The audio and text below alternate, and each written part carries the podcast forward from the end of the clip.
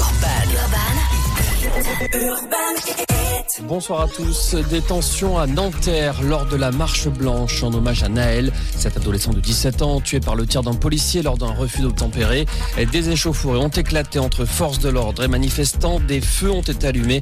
Selon une source policière, plus de 6000 personnes ont participé à cette marche. Dans ce contexte, va-t-on vivre de nouvelles nuits de violence après deux jours de débordement aux quatre coins de la France? On ne peut pas laisser ce chaos s'installer dans notre pays, prévient le président de la région Verne-Rhône-Alpes, Laurent Vauquier.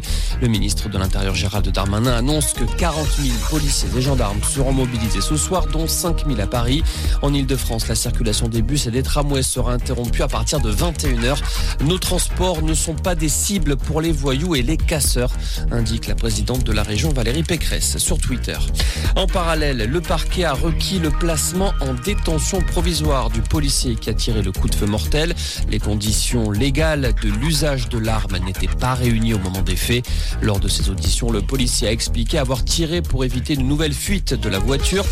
Lui et son collègue auraient eu peur d'être percutés par le véhicule.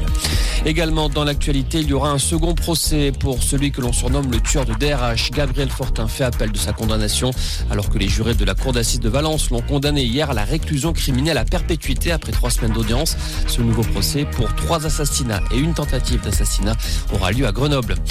Quel avenir pour l'entreprise de chaussures Dans la Drôme La justice décide aujourd'hui de l'avenir du chausseur en redressement judiciaire. L'américain Titan Footwear est le seul groupe à avoir maintenu une offre de reprise et s'engage à reprendre 50 des 140 salariés. Et puis en football, les premières affiches de la prochaine saison de Ligue 1 ont été dévoilées. Parmi les rencontres à suivre le week-end du 13 août, PSG Lorient, Strasbourg-Lyon et Marseille-Reims. À noter que le choc entre le PSG et l'OM est prévu pour le 24 septembre.